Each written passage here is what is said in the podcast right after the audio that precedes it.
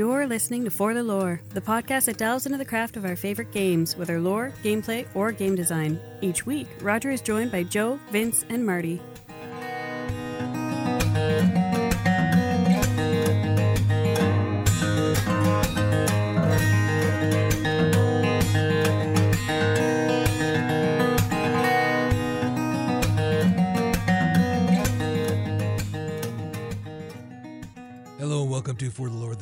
Coming to you on the 17th of December. This is going to be our final episode of the year. And of course, we are going to wrap up er, the, the year by talking about this year.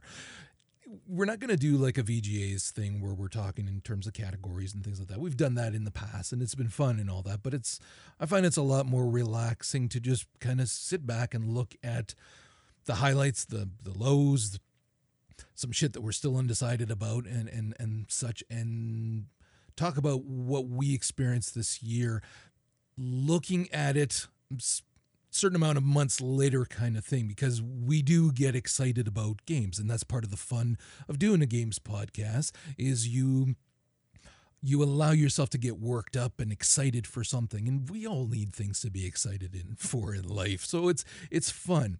And then when you get the title sometimes that that kind of hangs on and and the title is well deserving of that spider-man being the classic example for me right now for the year but then there are other titles where you're seriously disappointed when you look back at it maybe there were a few things that were awesome initially but then you look back and it's like yeah not really so much so let's start off with though what i think is or was I should say, or has been the highlight of the year. And that is, in fact, I think, still again, a continuation of last year, and that's the Switch. The Switch has continued its forward force going forward and is like, it has already broken the records for the uh, the Wii. And it's when they put it in that context that you kind of sit back and appreciate just how fucking successful this console has been. And that says a lot. And I know that I still play mine all the time.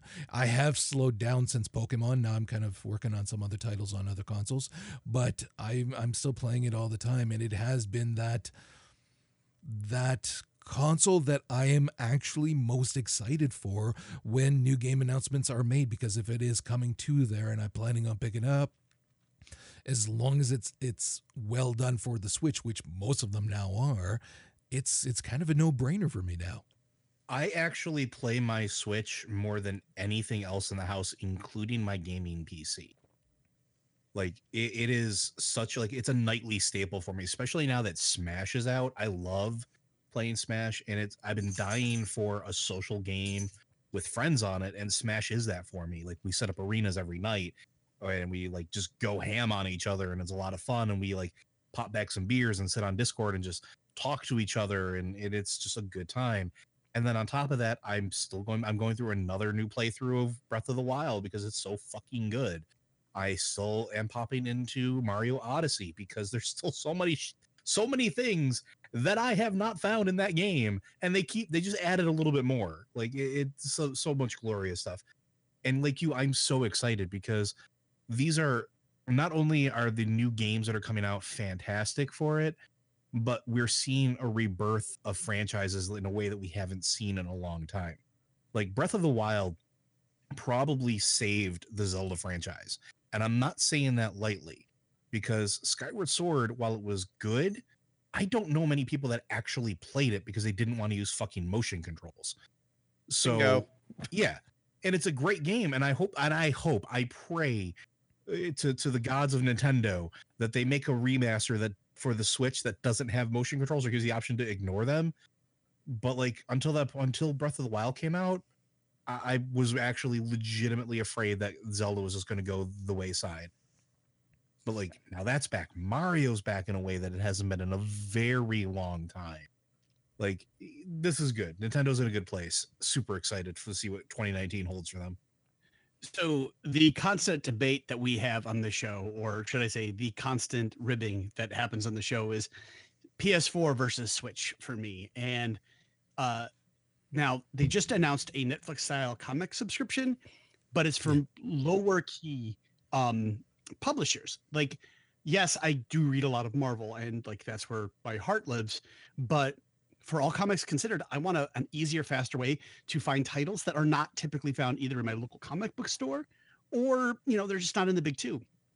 That combined with uh, Pokemon Let's Go, um, backwards compatibility with older games that I would just like to play again. Like, I want to play Spider Man more than anything eh, like in the world, other than maybe non-existent Daredevil game.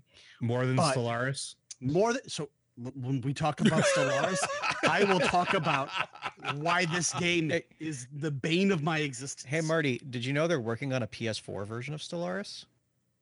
That's that's the worst idea of all time. Like, I think you're one. I don't think you're telling. I think you're lying to me. No, that is 100% true.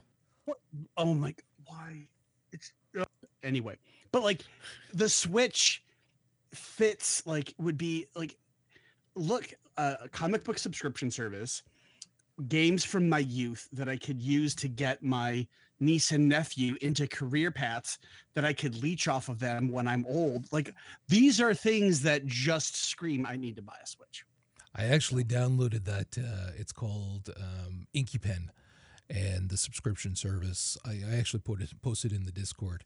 I I thought maybe it might allow you to import some CBRs in so that you can use it as a reader as well, but clearly not. Um, and you have to you have to sub to actually see anything. It's part of the you create your account, you sub immediately. So I didn't do it yet, but I, I intend not to. I'll try it for a month. I of course I would love it if the big two were in it as well, and I might not use it for very long if I find that there's not enough. But they've got a number of other publishers as well, including. If, did I read correctly that even Dark Horse is going to be on there? Yep. dark horse uh, Yeah. idw which does your favorite crossovers Yeah, so there's there's a reason to t- to try it out. Put it that way. I still prefer reading comics on my iPad because of the the surface area is clearly bigger. You can view the entirety of the page, so it it lends itself better to appreciating the beauty of the art on the page as it's meant to be seen. But I mean, we'll see how this this works out. I, I'm I've been wanting a service like this as well, which I mean will lead us right into the Game Pass after. But it's that kind of thing of just a Nintendo or a Netflix style service where you can you can in this case read as many comic books as you want kind of thing. And for people who are just looking to read comics and it doesn't matter if it's from the big 2. Like honestly for me, if there's enough to read, I'm all right with it not being from the big 2 and enjoying what else for the amount that I'm reading right now, which is super minimal. That's cool with me. So like I did not know this was coming and it's just yet another thing for the Switch where I'm like, "Yep. another reason to buy this fucking thing." I think what the Switch has been so great about this year is it's finally great to see Nintendo be Nintendo again. They've always been the most wildly creative of the major companies.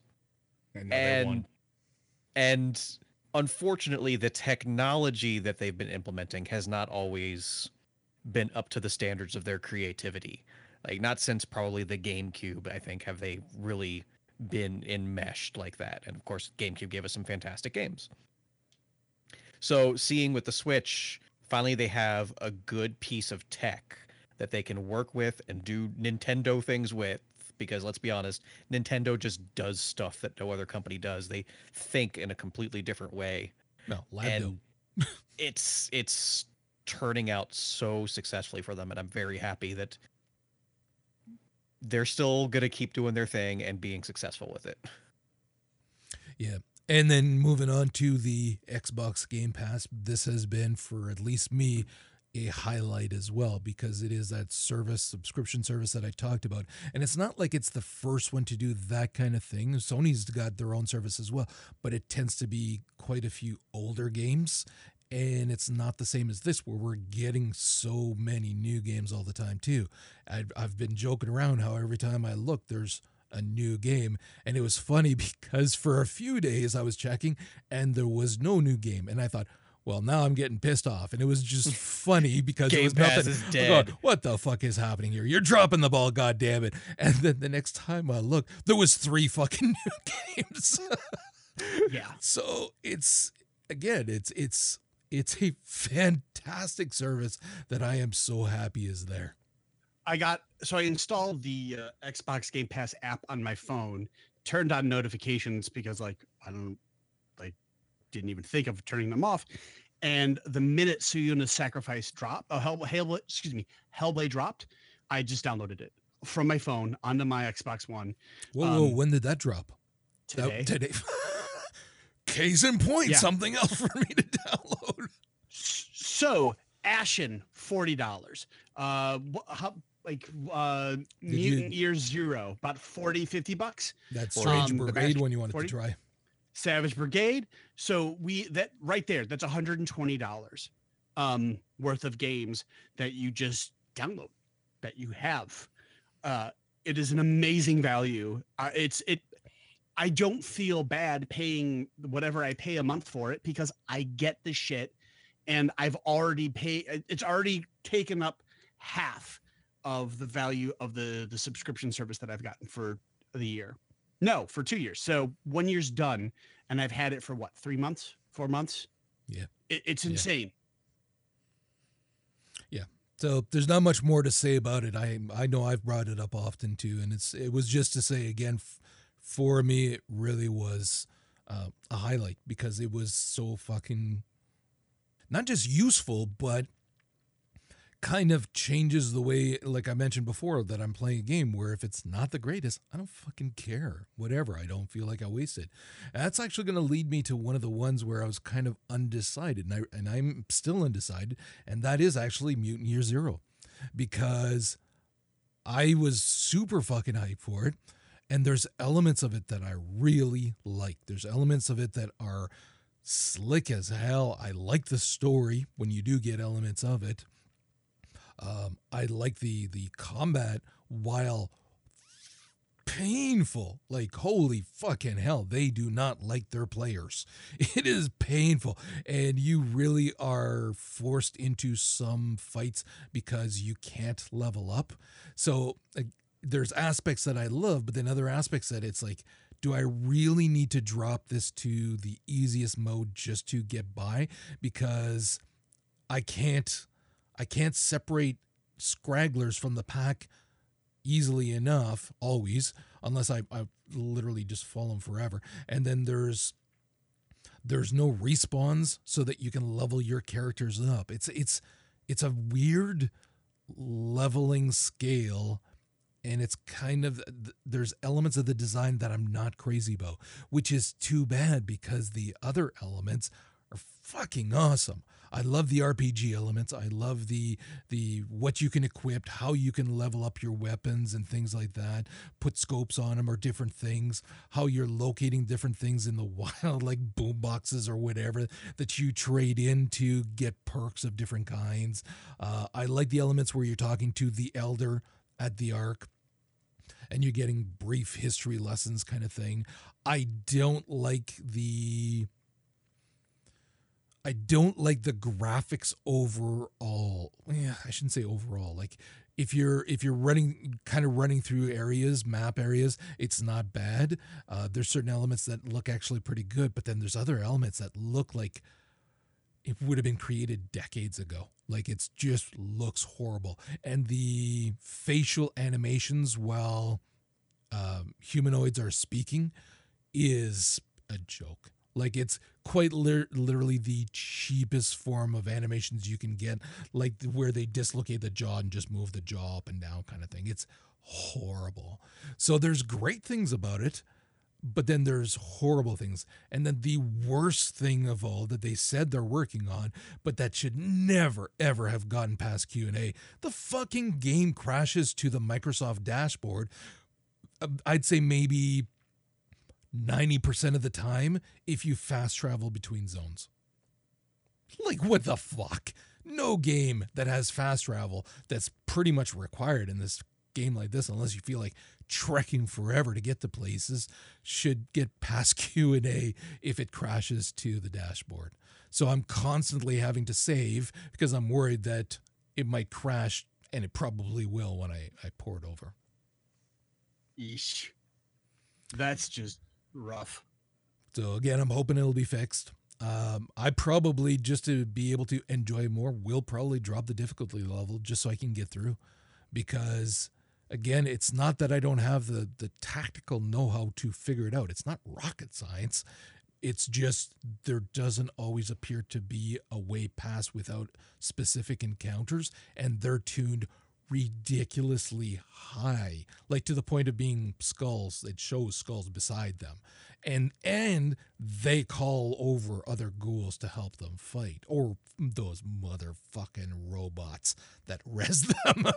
I hate those little bastards. So yeah, it's it's it's the the tuning, the scaling is, in my opinion, way the fuck off. But I'll try it in easy mode probably and see if I can get through because I am enjoying the combat still. I am enjoying the the story. I'd like to hear more of the story. I like the little elements as you're going along and they're talking to each other or they discover things. It's it's well done. So let's move on now to that Spider-Man because we have to talk about it because I I'll flat out say it. I feel fairly confident saying that's my not just game of the year, but it was it was the game that not only delivered on an insanely high expectation but well surpassed it. Joe, you're muted. No, I was waiting to see if anybody else was going to pipe up, but then I remember no, that it's- Marty doesn't have the game to play. And I have not got Yeah. it yet either. Yeah. I mean, sorry.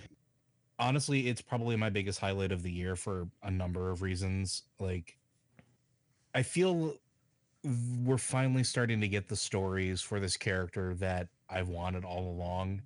We're starting to get a universe that complements that character in a great way, and this game just does nothing but highlight that. Gameplay is absolutely fantastic. Uh, voice acting was phenomenal. Story was just great. It was a total package deal, and I I am looking forward to seeing what else comes out from this because they've already stated that they're looking to the future on this. They're already looking at what's going to come next, what the next game is going to be, and that excites me. I uh, I'm not gonna lie. I am still amazed that you have not played this yet, Vince. Just fucking blows my mind that you would be playing quite literally anything else before this. Once November hits, I had made it a point to not buy the game in case it turns up Ah. elsewhere. That's the excuse you're using. Listen, I already It's fucked up earlier this this month by buying one of one of my own Christmas presents. So yeah.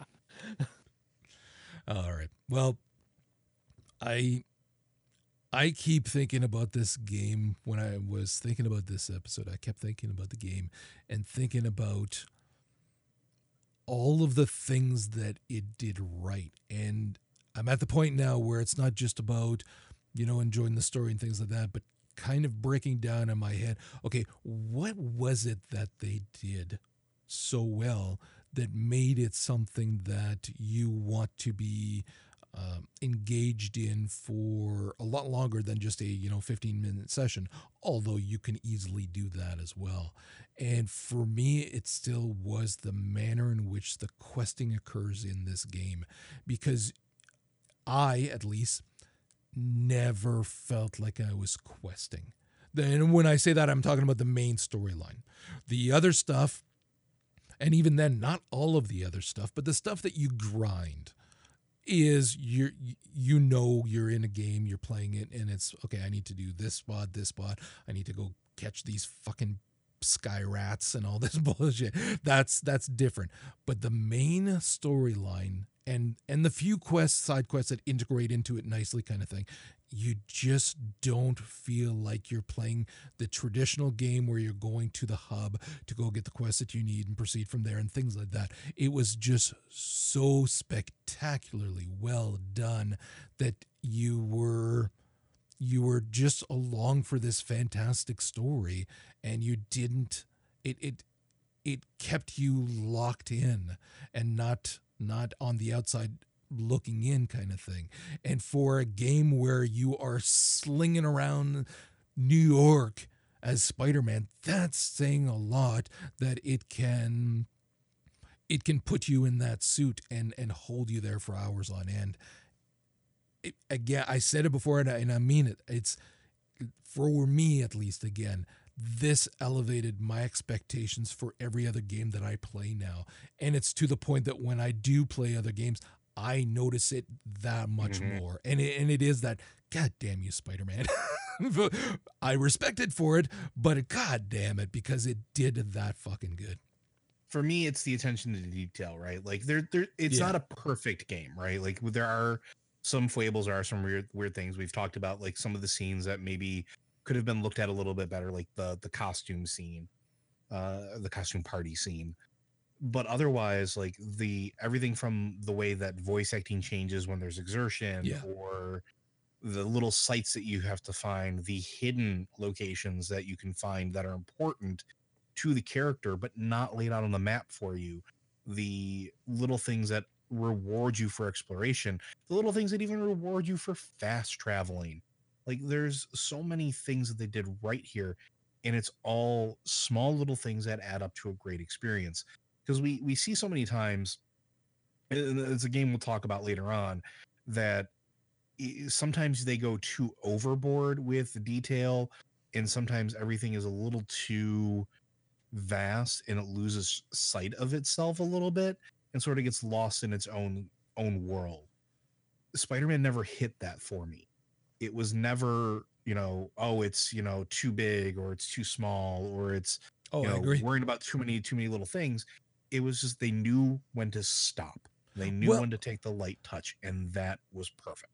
It wasn't just that. It's again it's this speaks to just how well conceived and planned out it was and clearly written because at various points you're playing through and there are so many villains in this and you're fighting off against them at different times and whatever and then you have different factions that you have to deal with there's a lot going on in the game but you never felt like Spider-Man 3 where it was like there's too many villains in this movie. There's too much going on. They really needed to slow down. Yes, they're different mediums, but it's the same kind of it's how well a situation is handled. And they handled this chaotic situation of him constantly being threatened and challenged in a much better way so that you being immersed in this never felt like it was too much it was always just a the challenge that that was that took you to your your your best self essentially you know that, that you kept going until you got you pushed your you pushed through with clearly the help of many others supporting you. Okay let's move on to some of the other highlights in terms of games as well. Vince was monster hunter world your top game of the year or in the top three kind of thing? It was not my game of the year, but it is without a doubt the game I played most this year. I think I'm somewhere around 150 hours. nice And it's it's it's a game that I honestly still wish I had more time.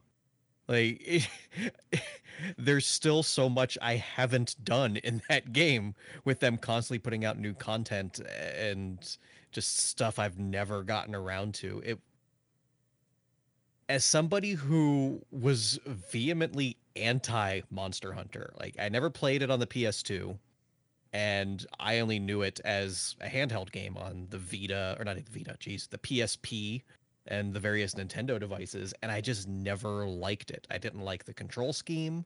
I didn't like the game systems. I didn't like the way the combat worked. I didn't like pretty much anything. It was just that game that I never quite understood why it was so popular. And then World came out and blew my mind.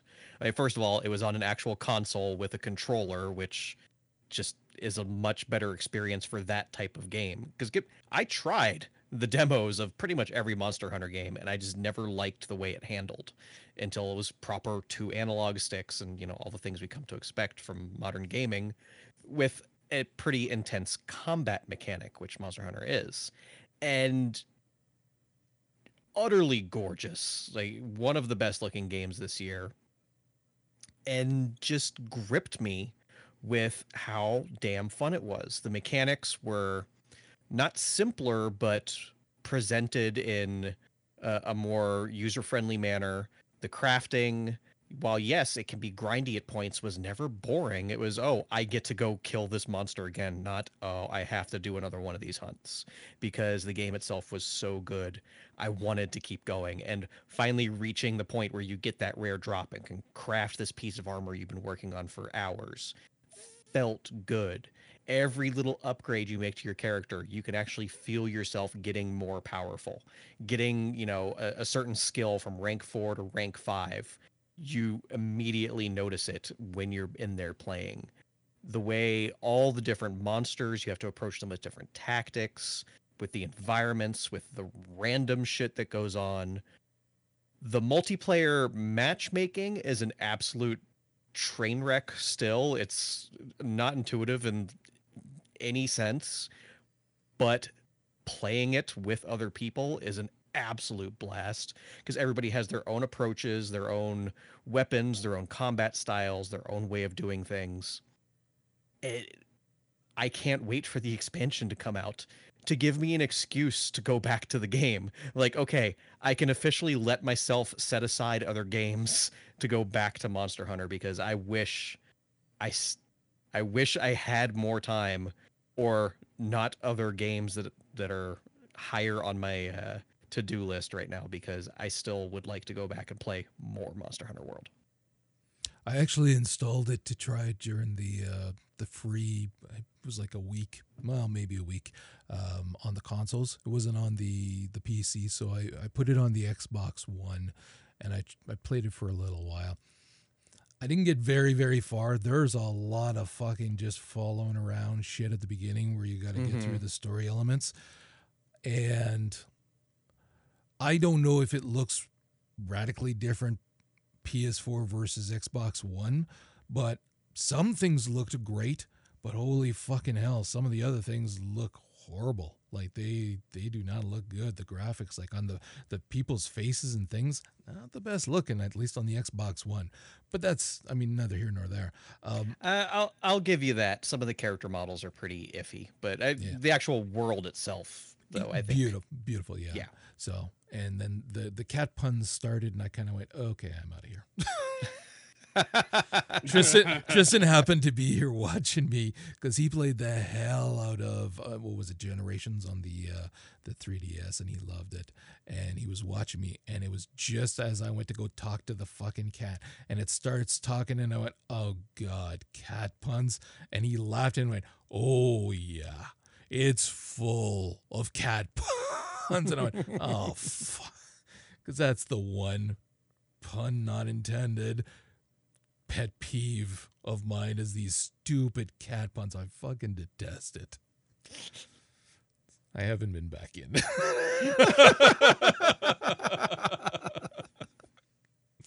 All right, Marty, you want to talk about some Stellaris? All right, let's talk about addiction, everybody, because it's not always funny. Hello, my name is Marty, and I play Stellaris. So, and that's the thing. Like, suddenly I, your 150 hours is like fucking nothing. yeah, I did the math, and uh, I and and oh, granted, in my defense, I will leave Stellaris on and then go do a whole bunch of other shit and forget that I left the game on. So that's on me. But I've got over 47 days. Like, I'll be on my fucking deathbed being like, 47 days playing this game.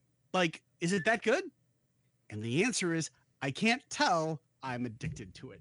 So, what I thoroughly enjoy about this game is the like, I'm one of the few subreddits that I read where I don't automatically just downvote everybody because I think they're all fascists.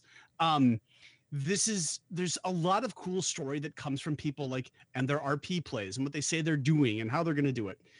Um, I can't wrap my head around wanting to play a space empire full of you know genetically enhanced geckos that want to wipe out the planet like i watched v as a kid and it scarred me for life so i'm never to do that to my fellow people even if they're just you know digital recreations but the game itself keeps expanding and changing and bringing new life to it which i really really love um this new expansion pack has completely changed the way the intergalactic economy works, which is just mind boggling. um, there's perks and you can do everything. And I keep trying to build the Federation. And I have won like five or six different games, um, but I've lost way more. Uh, most recently because like the entire economy collapsed. Like it's the 23rd century version of the Great Depression, and everything just goes to shit, and I can't salvage a thing. Um, the game is super fun. However, um, there comes a point in every single Stellaris playthrough that I've had where it's like, I should win. I'm trying to win. It's taking me too long to win. And now this is becoming a slog and I can't stop. And the thing is, this is exactly what happens with me and Civ. Like, I, w- I have specific goals in Civ. I don't care if I win the game or not, but can I right historical wrongs that a specific country inflicted on the country of my great grandparents' birth? Which is the Oh, answer God, is have I got a story yes. for you? Oh man. Continue. Continue. I'll put it this way: in college, I nuked London all the time, all the time. Like went to war with the United Nations because I was like, nope, I'm doing a paper on the Great Potato Famine, and now I'm angry, so I'm just y'all getting nuked because it was also It's Queen a- Elizabeth. A little excessive, don't you think? Oh, that's the problem, Roger. that's my problem. You I should never stop. have power. Never. no, no, no. Um, I yeah, no. There's multiple reasons why, not the least of which being like, uh, I can go to an 11 on the petty meter, and uh, I'll describe it like this: if I uh, do develop some late term dementia, no matter what I forget, I will always remember my grudges. I will have Irish Alzheimer's. This is how it will be, and that's just how it is.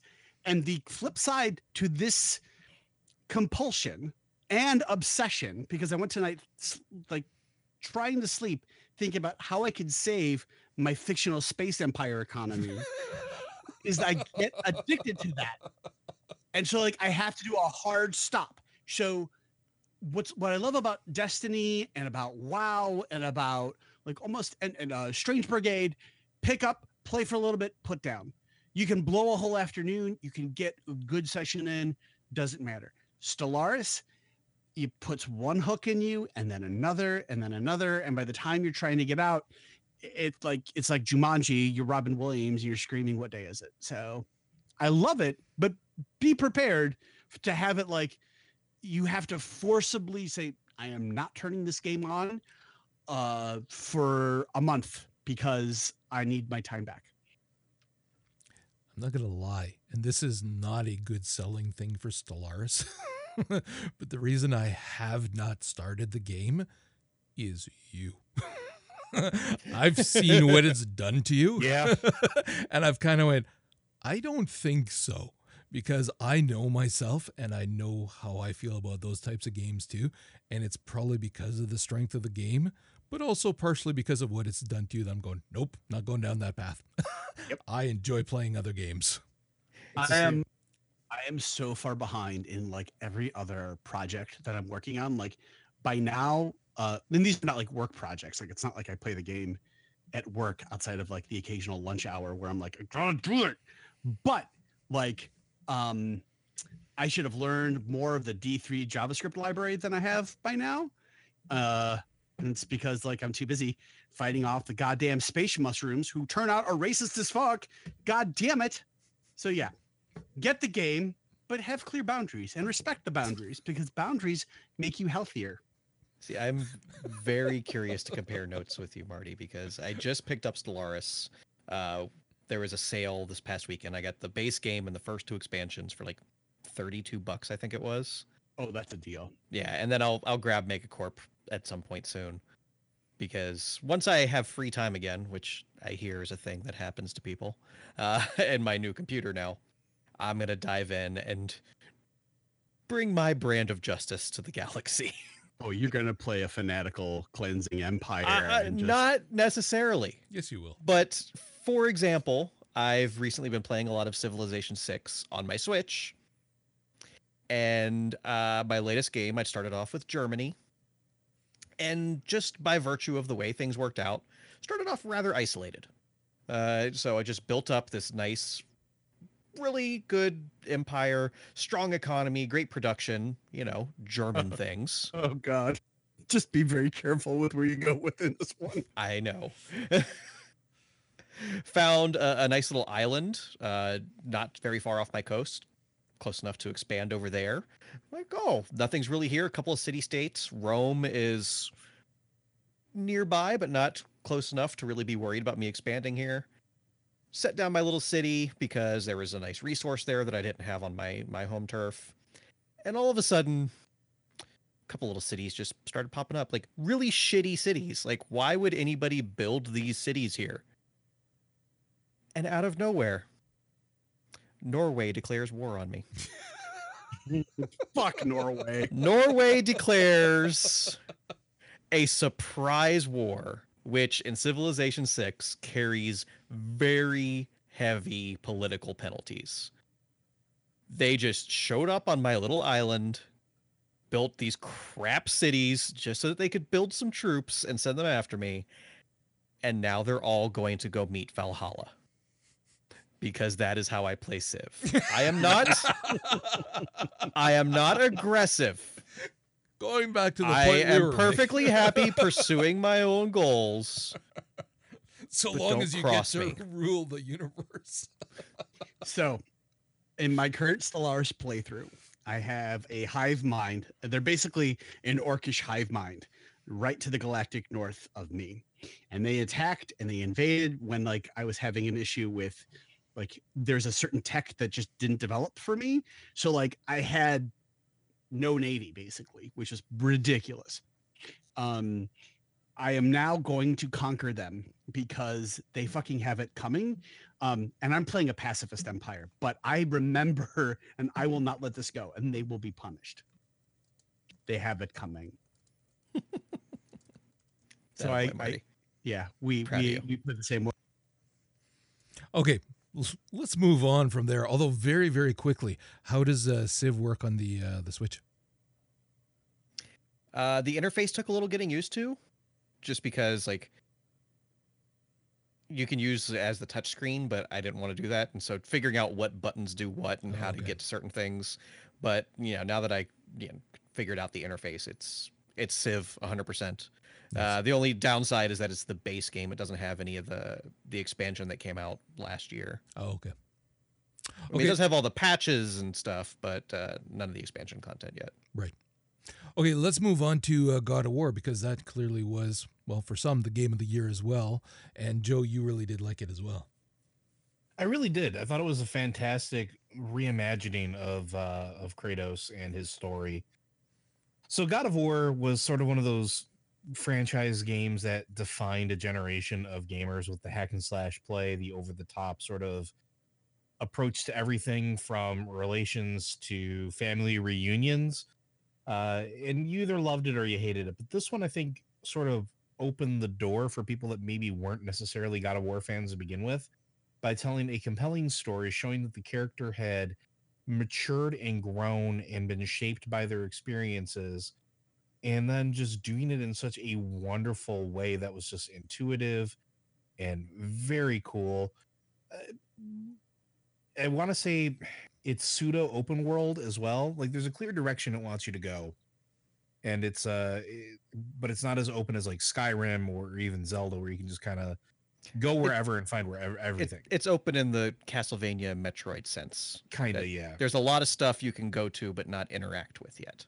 You have the same you have the same endpoint but you like there's a couple different ways to get there every single time which it works in its favor uh it was just a really great experience and the payoff at the end of it was one of those things where while i had predicted the ending because i am terrible at doing that um even knowing what was coming If you know literally anything about Norse myth, it kind of tells itself. it does it does uh but even knowing that like i still felt rewarded at the end like i got to the end of the game and i felt accomplished i felt rewarded um the only thing that i would say about it is uh, i thought it would be a game that would drive me to feel about doing something with 100% completion i i don't feel the need to do that with this but it was just a great experience, great storytelling, great fun. Uh, and I will never ever forget uh, re- like Tart cackling as I'm sitting here mouthing along like boy with Kratos. Yeah, Yeah, God of.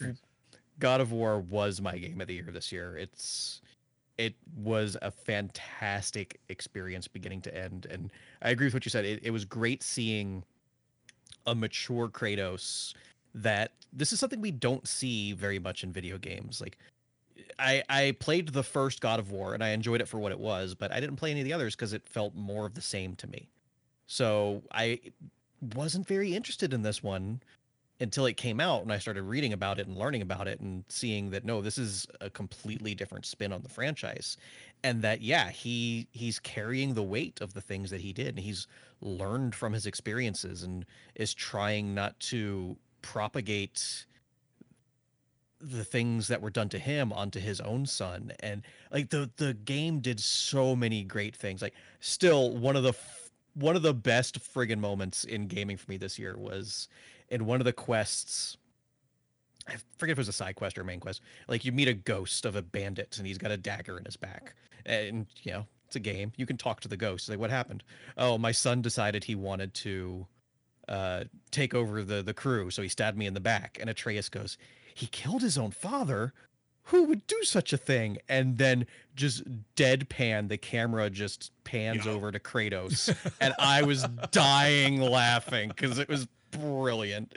But all that stuff of it, it- even with uh with Freya and Baldur and all all the stuff, Thor and uh, eh, there's so much of Kratos not wanting to repeat his past mistakes, but at the same time realizing there are certain things that have to be done. And it was so phenomenal. As somebody who is a huge fan of myth in general norse myth absolutely and seeing all these things brought to life like when you first interact with the Jormungandr and just the size and scale of this creature coming across and the sound work the voice acting it was so many great experiences that once it was done I still wanted to keep going and I did get 100%. I got the platinum trophy in that game because I wanted to rescue all the Valkyries. I wanted to complete all the Muspelheim trials. Uh, Niflheim kind of sucked, but I, I got through it. so it it's a game that absolutely engrossed me for a couple of weeks. I played literally every bit of content it had to offer, and I put it away very satisfied with my experience. Yeah, and my only gripe I think with it is that I wanted more by the end of it. Like, don't get me wrong, it's a good long game. Like there is a there the main story quest still takes a good while to get through, but I still wanted more. And like I Mhm. was actually a little bit surprised that we didn't get to interact with more of the Pantheon than we did. And like I understand that it was probably just for that's me being selfish a little bit. I, I wanted to see I, I think if they'd gone down that route, though, I think it would have taken too much away from the true story of the game, which is Atreus's journey. Right, but And it also, it- it- how, how tight it is with those. Right. Like, you know, going with after Thor and like, you know, find finding you know, Tyr and all all the other little bits of mythology that they put in the game. I, I feel that those would have become they either would have been side quests almost from the main journey or they would have overshadowed the the primary story. So Sure. I'm perfectly okay with them going, yeah, we're doing Thor in the sequel because of course we are. Yeah, now I just I'm burning for that sequel now. Okay, so let's move on from there because this year was also fun because we got to return to Life is Strange, and we always love talking about that on this show. So we got to see both the awesome adventures of Captain Spirit and then Life is Strange 2. And both had a pretty deep impact for us. And Marty, this was kind of your introduction with Captain Spirit to the Life is Strange universe. So that was kind of fun to have you kind of joining us on this ride now. Oh yeah, this game. This uh, so uh it is really hard, and I have not picked up Life is Strange 2 just because uh it's probably falling in the same wheelhouse as uh how do I put this? I don't want to deal with uh Laquan McDonald in a video game um or anything close to that. Laquan McDonald being the young young man who was murdered by the Chicago Police Department uh, by being shot to the back. Uh, and so the minute in the demo of Life is Strange 2 when we see that scene, like immediately like this is this is going to be hard for me to get into. Now, if I could, if I could say before you move on to Captain Spirit, if I could say one thing, and I just thought of it because of how you're relating it to reality, I actually would say give Life is Strange 2 a try anyway, because while there is while there is a lot of the horrible shit that is actually happening right now, there's also hope. And that's what you're getting from the brothers. And that's what you're getting as the driving force moving them forward through this adventure is going to be this hope and, and him looking out for his brother. And it it it puts more of a positive spin on a, a horrible aspect of, of real life kind of thing. And and because of that, I think that if you go into it knowing that and and expecting that and and tailoring your choices towards that, you will have a different experience. I just distinctly remember you guys telling me to be careful with the game. Yes. Oh yeah. And- yeah. Oh yeah. Definitely. Yeah. So I'll be. I mean, I want to give it a shot because it looks phenomenal. It's a story game that I can like, you know, click around, tell the story, see what's going on, like have choices. Yeah. Uh, the Amazing Adventures of Captain Spirit uh, is like one of the one of the shortest games. You know, I know it's only a demo, but it was such a wonderful gaming experience. As you see this little kid processing uh, th- their grief, the secondary loss, not just of their mother, but also, I guess I would even argue, the primary loss of their alcoholic father. Um, all the weird stuff that happens at the end, the Sufjan Stevens uh, being played at appropriate times.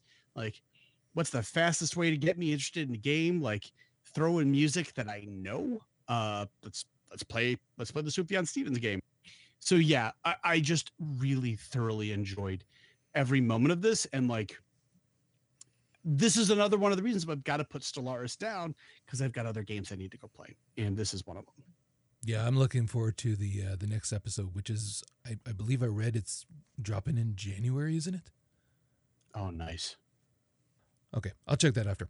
Um, okay, let's move on to actually something a little bit different here too, because we saw you getting back into TCGs with Magic the Gathering, Vince, which you actually got back into it before I did, which I thought was hysterical.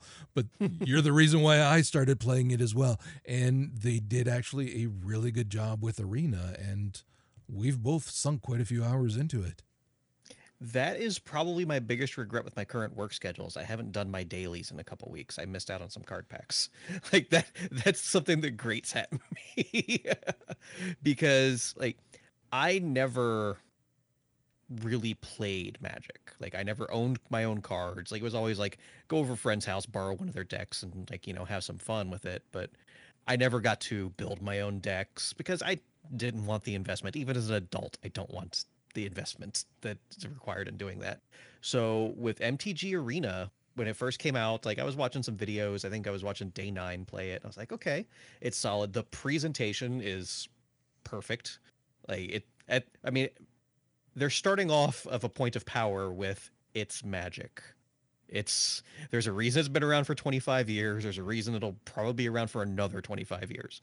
They know how to make a good card game and they put some good uh, UI and graphic elements and just made here you go. Here's Magic in a much better playable state than Magic the Gathering Online with you know functional user uh, interface and nice graphics and good sound and here you go. So I jumped in when the open beta started and I was immediately hooked because I've always liked Magic. So this gave me the opportunity to do all the things I never could do, build my own decks and whatnot. To this date, with the amount of hours I put in it, I've spent a grand total of five dollars because that little starter bundle was actually a really good value. I threw them five bucks for that.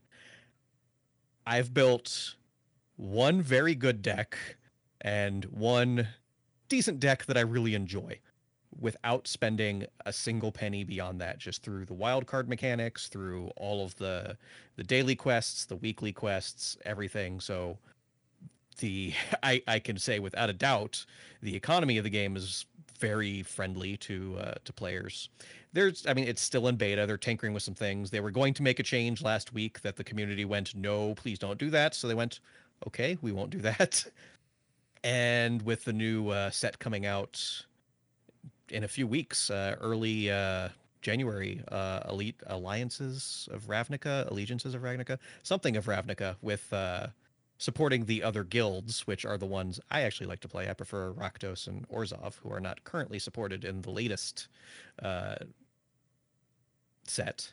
So, like, I'm really looking forward to building some really fun decks coming up and just it's a perfect little game. I can hop in, play for a half hour, knock out my daily quests, put it away, and I'm satisfied. There's also those days where I've completed all my quests. There's literally no value I get out of playing it, but I still keep queuing up because it's just damn fun. Yep. I agree. Yeah. It's it's one of those games where because the matchmaking system is done so well and you don't have to worry about jackasses because again the worst they could do is just do one of the canned phrases and you can even mute that if you want.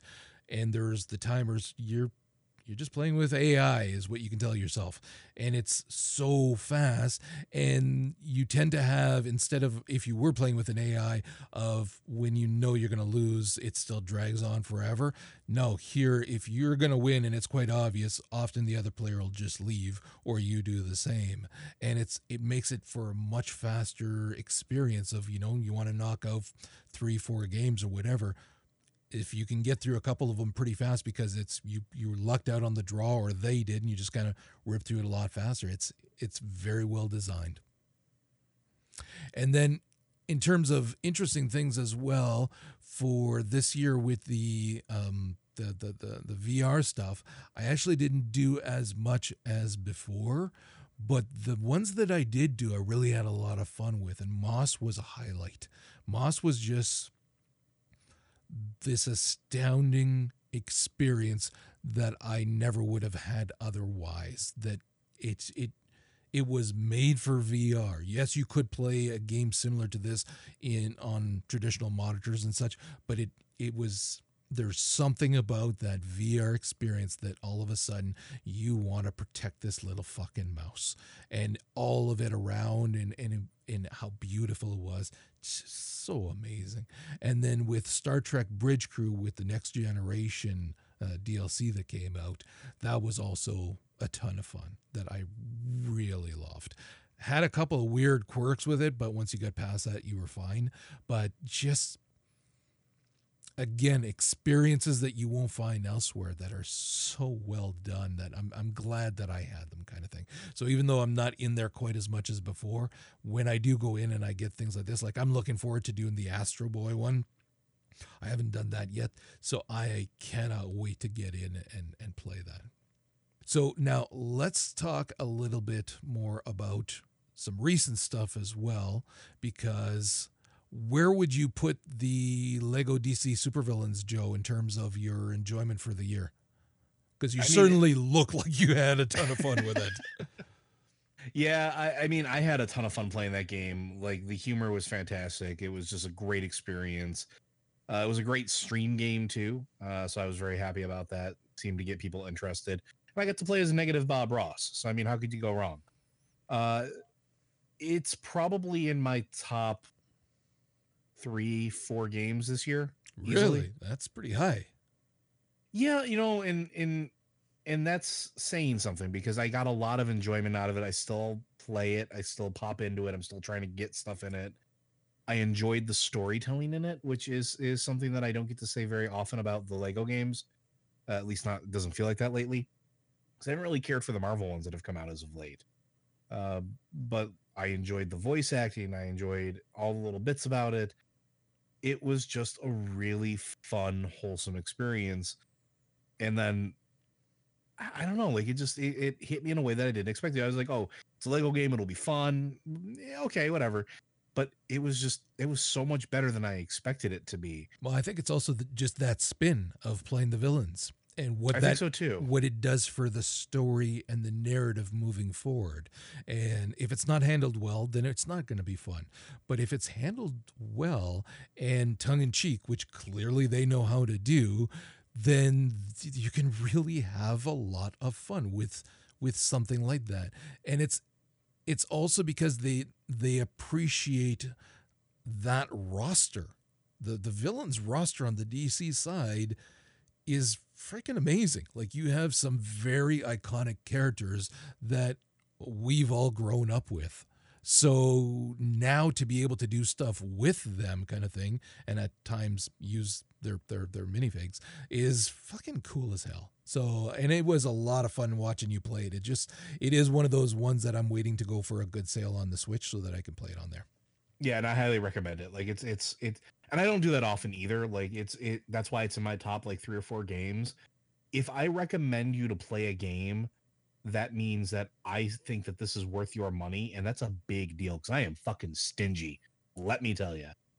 But yeah, no, it's it was just so much better than expected. All right, we're gonna have to loop Marty back in because he's so fucking bored. He's tweeting like crazy now. So how about you join us back again, and we can talk about maybe some Destiny too, because that's where your heart lies if it's not in Stellaris.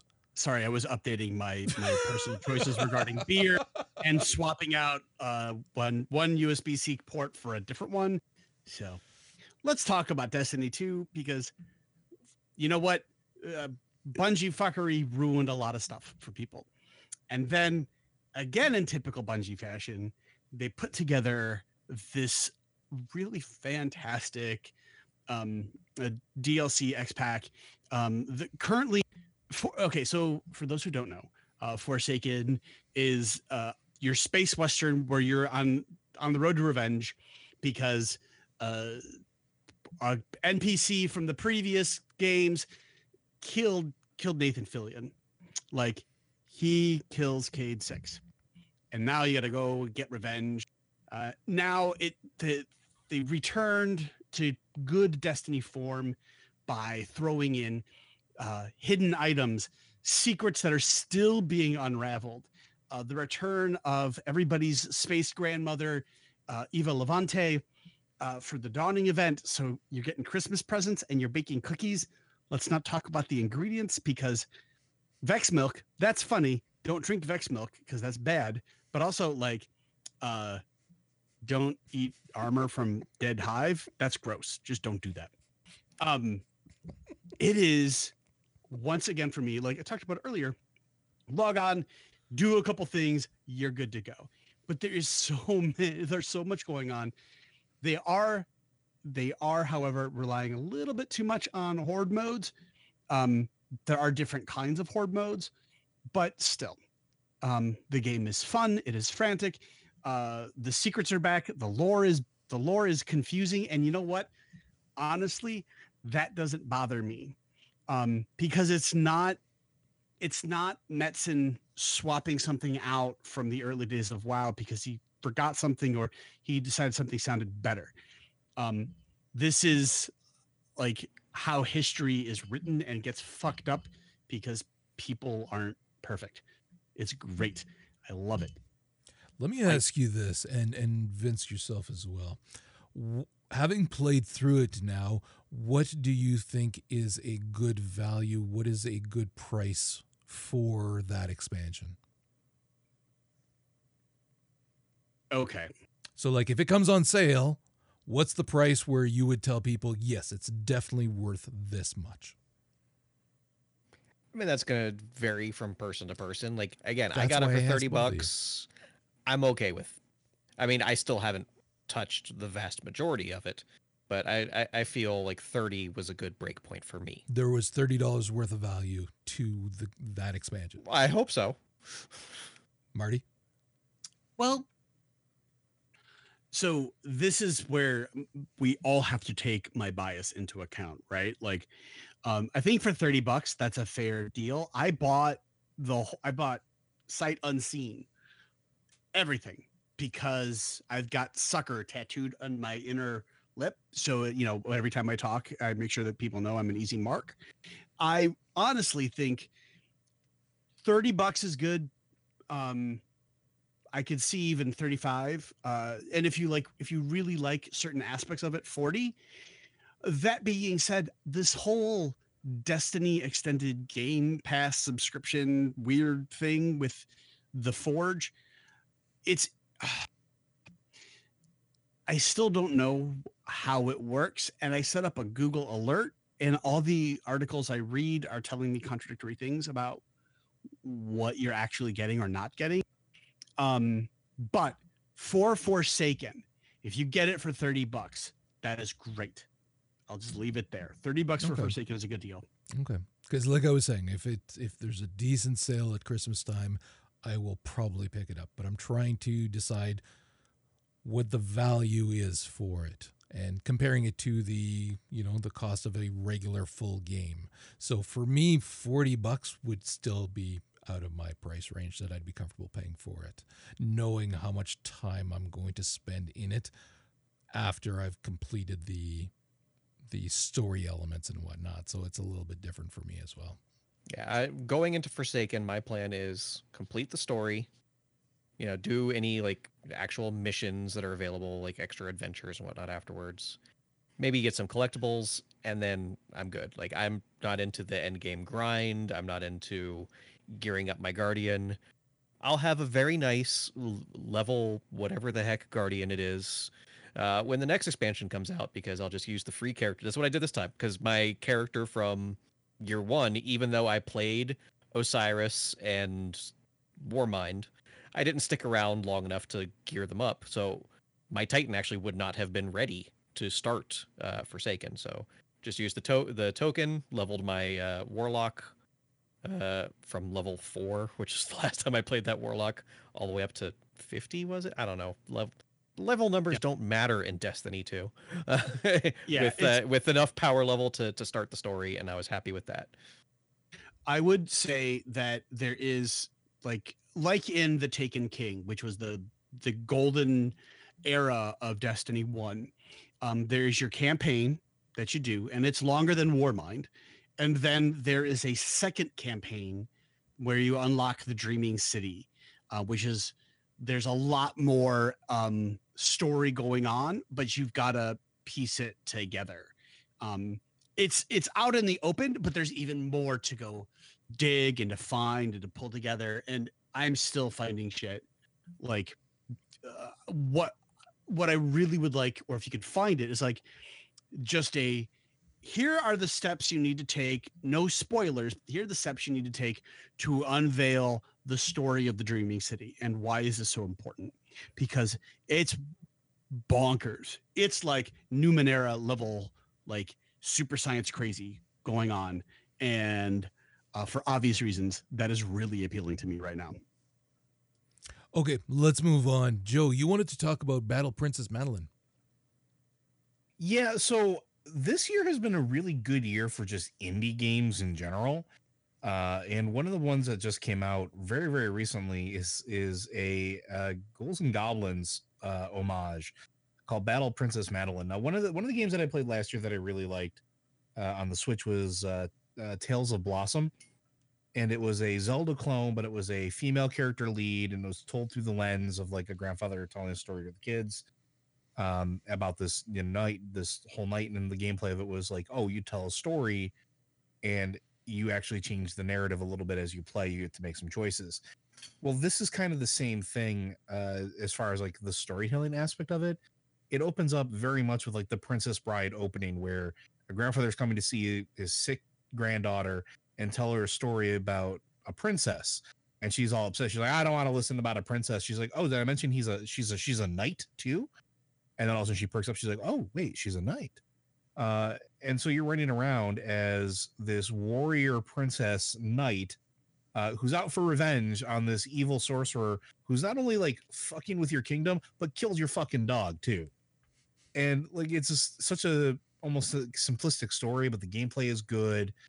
The there are actual little like elements on it that like have little snippets of like the story that trans transpires you go through. Tons of hidden stuff Um, and one thing I will say about it, what impressed me the most is not just the game being good, but the team working on it being so good as well. A lot of times you'll find games that will release that the that team doesn't really care anymore, if, for lack of a better term, and so they sort of let the game out in the wild, forget about it, maybe do one or two patches, and and just kind of move on to the next thing. I got to give the dev team for this one credit because when I was sitting there looking like first got the game, got everything installed, I wound up having some weird technical difficulties. And so I just threw it out into the void. I said, you know, hey, having some problems. Can anybody help me out? One of the devs from from Casual Bit actually like wasn't tagged, had nothing to do with Casual Bit, found the tweet, replied, and was like, hey, you know, hop into our Discord and, and we'll we'll chat with you about it. And started chatting with them about the weirdness of my technical difficulty. And they were super cool and they were working on and they were looking at it. They were responsive and then they were just fun and having fun with the game on top of it. So not only were they like devotedly working and releasing patches throughout the entire day like new builds new patches quickly releasing them to steam getting them vetted getting them out there getting them pushed to the so that people's like problems can be fixed and resolved but they were just cool and happy that their game was out in the wild and doing whatever they could to make sure everybody had the best experience possible that really impressed me so super, super good game as far as I'm concerned. Super cool dev team.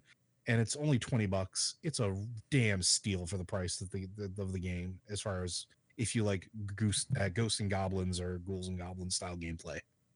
Awesome.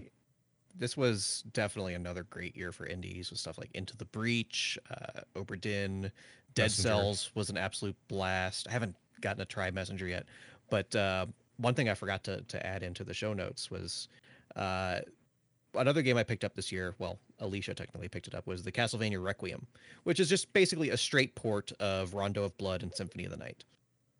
And I played through Symphony of the Night first, like first time I've legitimately played it in almost 20 years. And it reminded me, or not even reminded me, it made me realize things I didn't appreciate when I was a teenager insofar as just game design and how the game every time it presents you with a new mechanic it gives you kind of a safe place to explore that mechanic. You just save point nearby.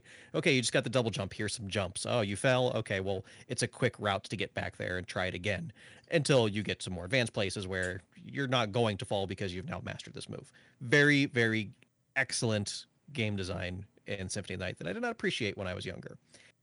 And I'm appreciating that all over again because I recently picked up Hollow Knight, which I know Roger and Joe, you're both huge fans of. Yeah. And I it's the exact same thing of excellently designed of the way it handles the mechanics and giving you very obvious here's a thing you can't do yet so that as soon as you gain the ability to do said thing you remember it's not having to to figure out the map and just backtrack endlessly like you know because the game has showed you and it leads you exactly where you need to go. It's very intuitive just like symphony of the night was. And on top of it it's got great atmosphere fantastic gameplay and i've only i've only just gotten uh, past the second boss so i know i have a lot more game to experience but i'm absolutely entranced by hollow knight Okay, we're going to be starting our wrap up. So I'm going to go first. You guys think about which game or games you want to definitely get in before we end and within the confines of a few minutes because we're we're getting on to a long episode now. So while I'm talking about WoW, you guys can think about what you want to talk about. Because this year, of course, was our Battle for Azeroth. And it started off for a lot of people, myself included, a wonderful high and really enjoying the story elements and whatnot. And then for a number of people, myself included, it kind of went downhill pretty fast. And then for some, really downhill afterwards as well, in terms of how things have been handled with the story elements moving forward and gameplay elements as well and choices they're making with armor and all kinds of different stuff. Again, people are going to have very differing opinions about this because it's an MMO and because it's WoW. And I know that for me, I looked at it not from the perspective of all the extra shit put in, because I know myself well enough with WoW now to know that I care about the story elements, and then I'm probably going to get out once I've tired of leveling alts or doing the battle pets or things like that. So I'm not the raider, I'm not the arena person, so that's that's fine. I don't hold that against it. The issues that I had with the game were story elements were quite different on either side, either faction. I did both the Horde side and the Alliance side all the way through for for both of them, and while the Alliance side, I started on the Alliance side and started in in Drustvar. While that started off insanely strong and super fucking cool, as you played more of it, then you kind of started to see the cracks behind the story elements and, and how different gameplay uh, aspects were just rehashes of shit you've done for well over a decade now and things like that. And then I switched over to the Horde side and found that by and large, the stories were exceptional. And then when I went back to the Alliance side to finish off all the story elements and to do all of the zones to get the 100% completion there, that's when I really appreciated how horrible, in comparison, it was on the Alliance side. Now that's going to vary per based on people's opinions and things like that. It's subjective, it's story. But for me personally, it really was that bad. And then it got to the point where you could not progress with the story without doing a variety of dungeons and the final thing was you needed to do the mythic as well, which I I never even bothered with that because that that was too high and it really pissed me off that they gated that behind it. So I actually haven't played for well over a month now, maybe two, um, or no, about a month. Yeah, because I let it lapse. Yeah, a month. Um, because it just, I did literally everything that I wanted to do story wise, all of the quests, everything, and it. All that I had going was doing the faction rep stuff to unlock the uh, extra races because I was really fucking hyped for that. But they they did such a number on leveling alts that it's just not fun anymore. So it was like, well, what the fuck is the point? So I let it lapse for the time being and I'll wait for the next expansion. So, Joe, where are you at looking back now, just ever so briefly? Um, where are you at now with the expansion? Uh, I'm in a love hate with it right now. I, right. I actually.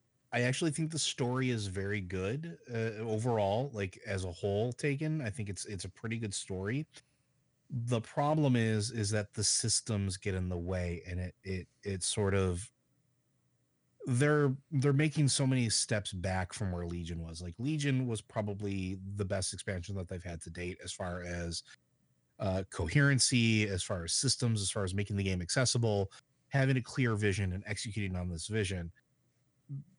Battle for azeroth while again not a terrible expansion it's not warlords of draenor it's it's like they they don't know where they want to go right now. Like the story's in place, but they don't know. It's almost like they don't know how to make the systems match the story, and it's it's weird. Like I'm still playing it, and I still find things that have fun with it, but it's it's not as good as Legion was. Yeah. Okay, Marty, closing out. What do you got to say? This is a year like this is a year for me that has been um well, long. Like I was shocked to learn and remember that Black Panther came out February yeah. of this year, right? um, but through it all, um, like the highlight for me ha- has been picking up the Xbox One X and getting the Game Pass. Like, um, you guys have been talking a lot about indie developers, and uh, I don't think I don't think Ashen qualifies as an indie game, but it's in a weird. It's not AAA, but it's but it, you know it's in that kind of indie darling, almost indie darling role, and it's a game that I thoroughly enjoy.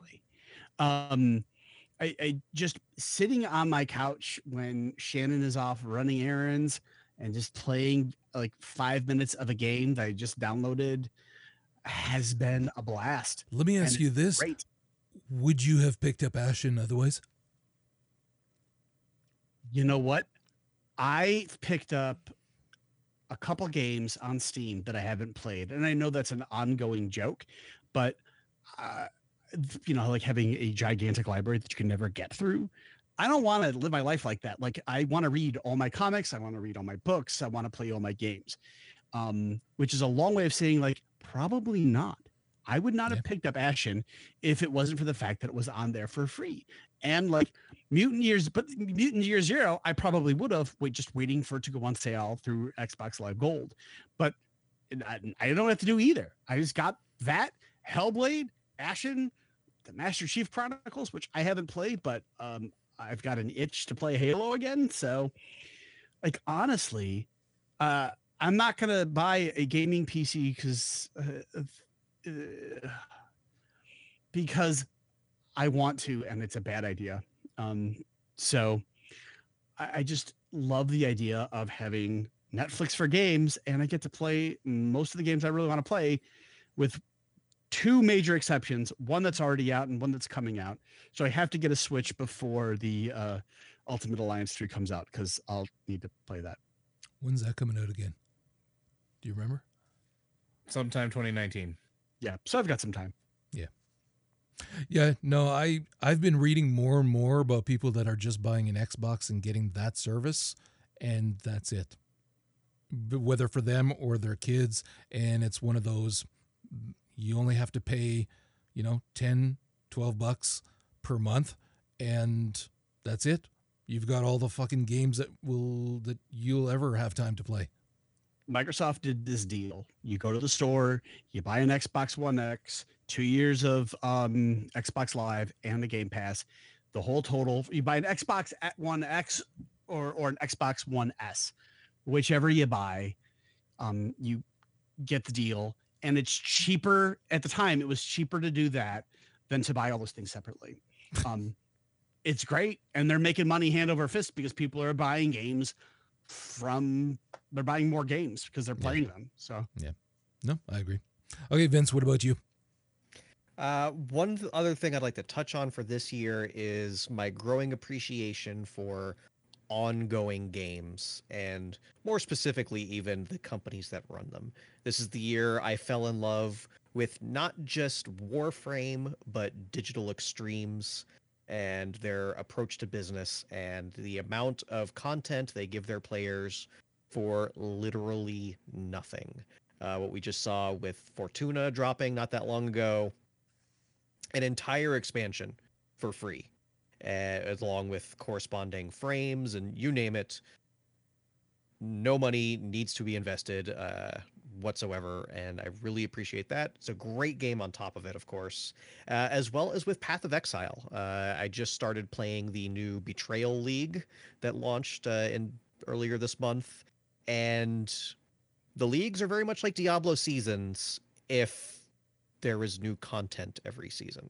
And not just like new items and like maybe a new zone, like entire new gameplay mechanics that Grinding Gear has put in. For example, with Betrayal League, there's uh, an underground crime syndicate that you investigate as you're just playing through the game. Randomly, like certain encounters will spawn, and when you defeat the the little mini boss that's there, you can choose what to do with them. You can interrogate them. You can bargain with them. You can execute them. Like you name it, and it all has like there's there's a literal like conspiracy theory string board in the game that you you keep allows you to keep track of okay this person is uh, working with this arm of the syndicate and you can make a deal with them and they'll move over to another branch now you have a mole in that branch it's mind-blowing how a awesome this concept is uh, and b how well it meshes with the core game and c fucking free on top of all of that uh, so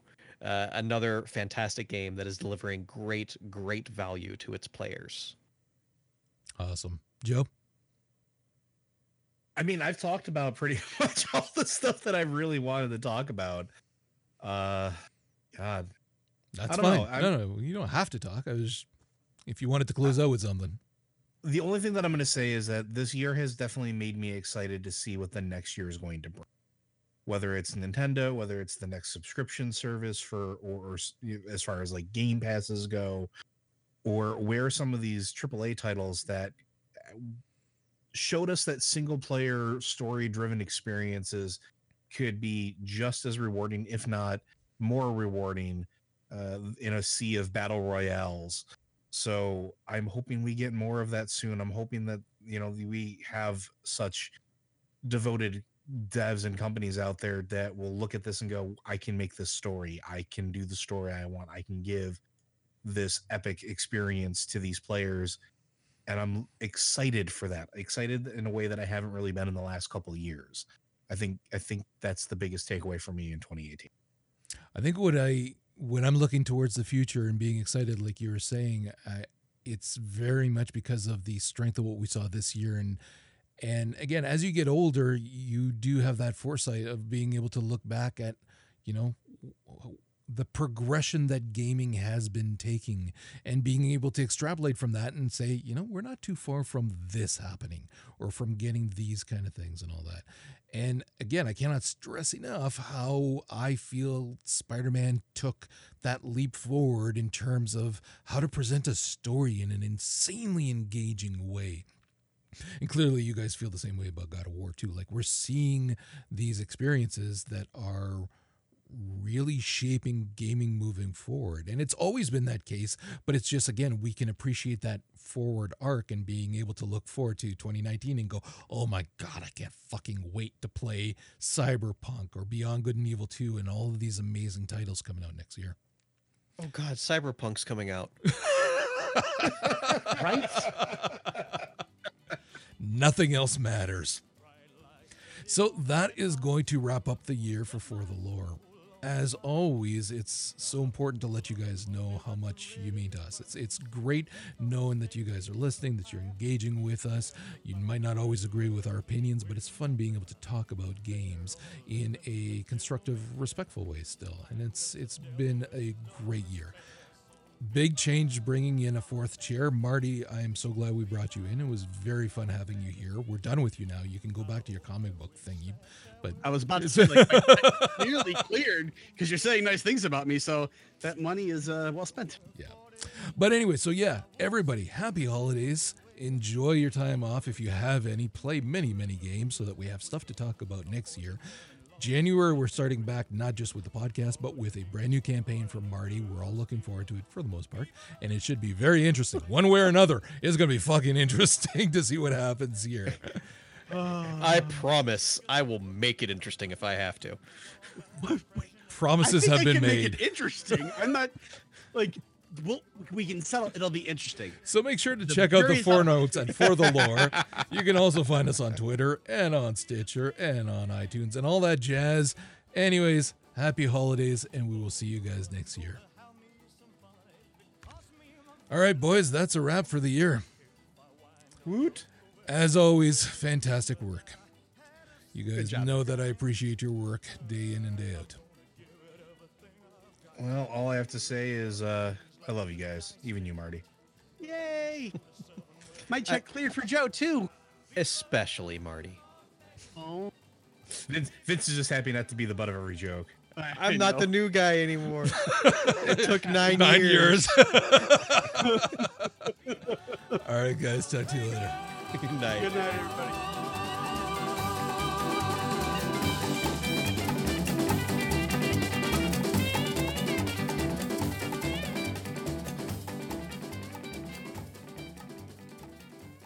Thank you for listening to For the Lore. If you'd like to hear more from the guys, check out Popcorn Ronin with Roger and Vince, a movie, TV, and anime podcast, as well as Lore Watch, a Blizzard lore podcast co starring Joe. And if you're into comic books, check out All Comics Considered with Marty and his crew. Lastly, thanks to Manelli Jamal for the show's theme music. You can find him at manellijamal.com as well as on iTunes and help support this incredible musician by picking up his CDs.